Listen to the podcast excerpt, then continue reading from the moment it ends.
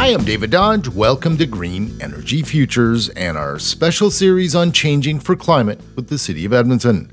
This is Heather McKenzie. She's the executive director of Solar Alberta. Her interest in solar was first peaked back in 2016 when the province offered solar rebates as part of its climate plan. And so my husband and I said to our church community, hey, we should take advantage of this rebate opportunity and make sure we put solar on our church community. And so we started fundraising and managed to get that array up lickety split. So there was lots of enthusiasm for it. And then it became much more personal for me about two years ago. This experience led Heather and her husband to install solar on their home too. We were one of the first to get solar. The first two of us who moved into the neighborhood both got solar around the same time. As soon as we got solar and our neighbor got solar, of course, it started taking off. And I would say solar's made a big difference in how we think about energy use. So, of course, the most obvious is we like to run our appliances when the sun is shining if we can.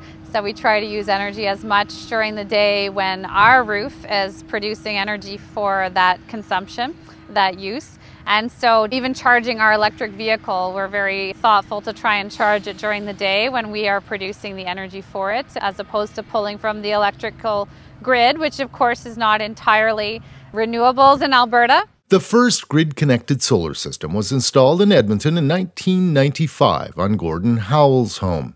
By 2010, there were just 15 solar systems in Edmonton. Since then, that number has exploded to more than 2,500. Solar is increasing in popularity, and it isn't just for homes. The City of Edmonton has installed solar on 11 facilities, with eight more under construction and six more planned.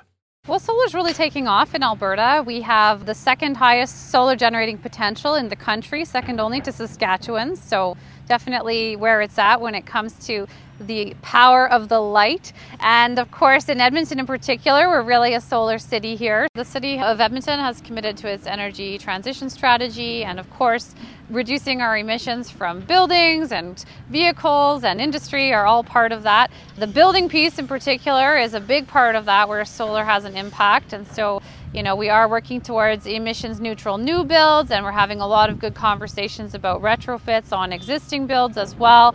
And the way that solar can contribute to that, of course, is very meaningful. As a whole, the city is trying to get towards 10% of our electricity use from the city being generated by renewables locally. So, of course, that is code for solar. But, of course, individual homeowners are a part of it, and they are really what's going to shape the culture that feeds into this solar boom we're having. So, even as one neighbor gets solar, the next one, it, it's a ripple effect.